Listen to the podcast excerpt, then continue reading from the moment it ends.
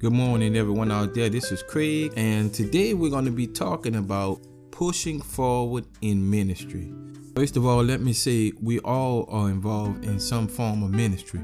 Sometimes people think because you're not behind a pulpit that you don't have a ministry. But let me tell you something we all have a ministry. Furthermore, we all are ministers, which only means a servant. So we all have some form of ministry. With that being said, we're going to be coming from the book of Second Timothy, the first chapter, the third through the seventh verse. And this is Paul talking to his spiritual son Timothy. And he says, I thank God whom I serve for my forefathers with pure conscience, that without ceasing I have remembrance of thee in my prayers night and day, greatly desiring to see thee, being mindful of thy tears, that I may be filled with joy.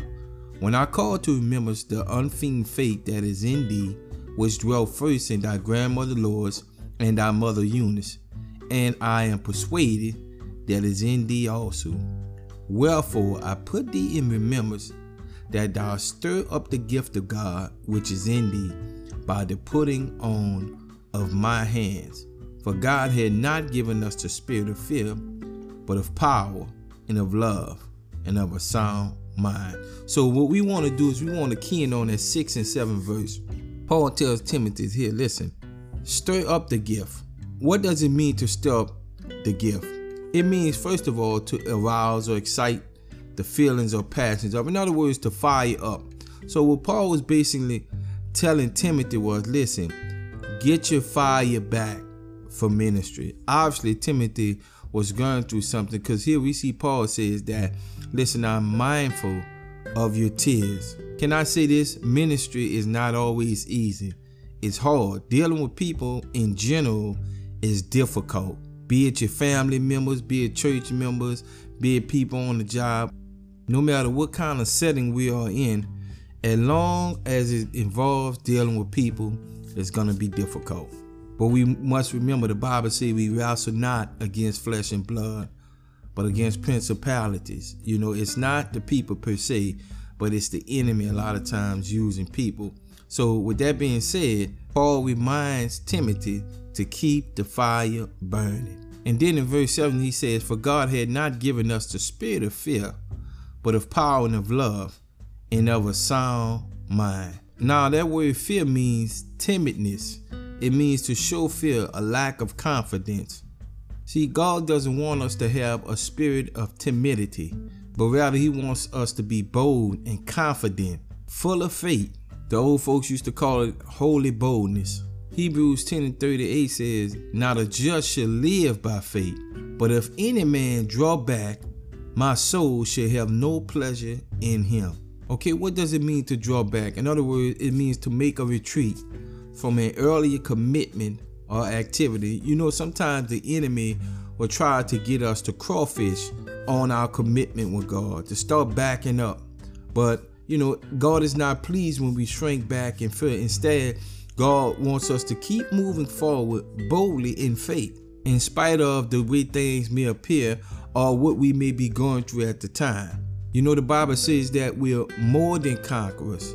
Instead of allowing those difficulties, those trials, those situations cause us to begin to shrink back. Okay, moving forward, we're going to look at Luke 9 and 61 and 62. And it says, And another also said, Lord, I will follow you, but let me first go and bid them farewell who are at my house. But Jesus said to him, No one having put his hand to the plow and looking back is fit for the kingdom of God. Okay, now what does that mean? Well, a plow is a farming tool. It was used to turn up dirt when farming. What a plow does is it digs up the dirt. And if you ever seen in a movie, a plow makes a lot of straight lines. In order to keep the line straight, it was necessary for the farmer to keep his eyes focused on a marker. See, they had a marker at one end of the land, and what they would do is keep their eye on that marker, and it would allow them to make a straight line. But if at any point he took his eyes off the marker, then the lines would come out crooked. The point Jesus was making was once a person start out or makes the commitment to service in God's kingdom, then they mustn't look back or withdraw from that commitment. So the question is this What are some of the things that will cause a person to look back or withdraw from their commitment to preaching the gospel? Well, number one, adversity. Okay, what is adversity? Number one, opposition. You know, we're going to receive opposition. We're going to receive resistance. You know, we're gonna have even people to come up against us or what have you. You know, I have a saying: if you're not experiencing opposition, then you're in the wrong position. You know, because if you're in the right position, you're gonna experience opposition. If the enemy is not bothering you, if the enemy is not coming out against you, that means you're doing something wrong. Okay, B hardships. Now, what is hardship? Adversity, affliction, or trouble, anything that is hard to endure.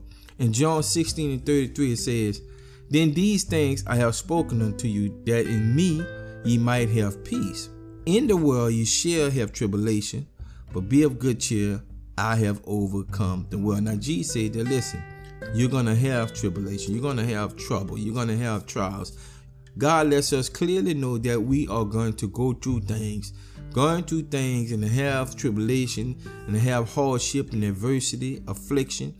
That's a part of life, not only for believers, but unbelievers as well. Proverbs 24 and 10 says, If thou faint in the day of adversity, thy strength is small. Adversity has a way of showing us who we are or where we are in the faith. Ecclesiastes 7 and 14 says, In the day of prosperity be joyful, but in the day of adversity consider. God also has set the one over against the other, to the end that man should find nothing after him. Now, look what it says in the ERV version. It says, When life is good, enjoy it. But when life is hard, remember that God gives us good times and hard times and no one knows what will happen in the future. In the Living Bible, it says, so that everyone will realize that nothing is certain in life. Now, why would God not want us to know nothing is certain? Well, number one, so that we wouldn't become complacent. You know, God has a way of keeping us on our knees and dependent on Him.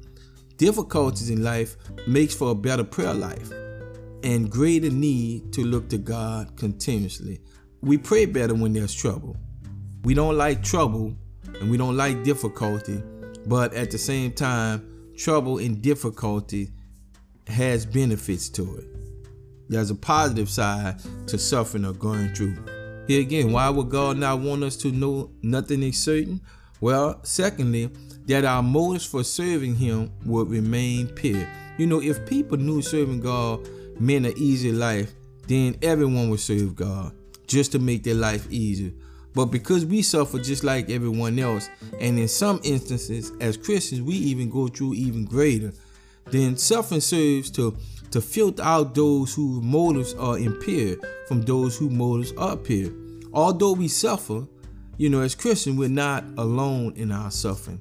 God is with us in our sufferings. You know, God has a way of keeping us off balance. And then when we go through and we suffer, it helps us to identify with those who are suffering. You know, I don't think God wants us to go through this life with blindfolders on, you know, to turn a blind eye to the sufferings of other people. So, suffering has a way of helping us to feel what other people feel. But at the same time, you know, it's beneficial to us in our spiritual life. 2 Corinthians 5 and 7 says, For we walk by faith not by sight. And I love what it says in the New Living Translation.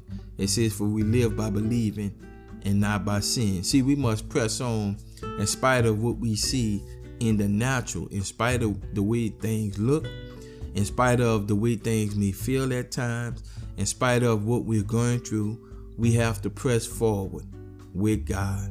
With that being said, listen, stir up the gift. Don't let your fire go out. Amen. Keep believing and hoping for the best. Be blessed out there until we meet again in Jesus' name. Amen.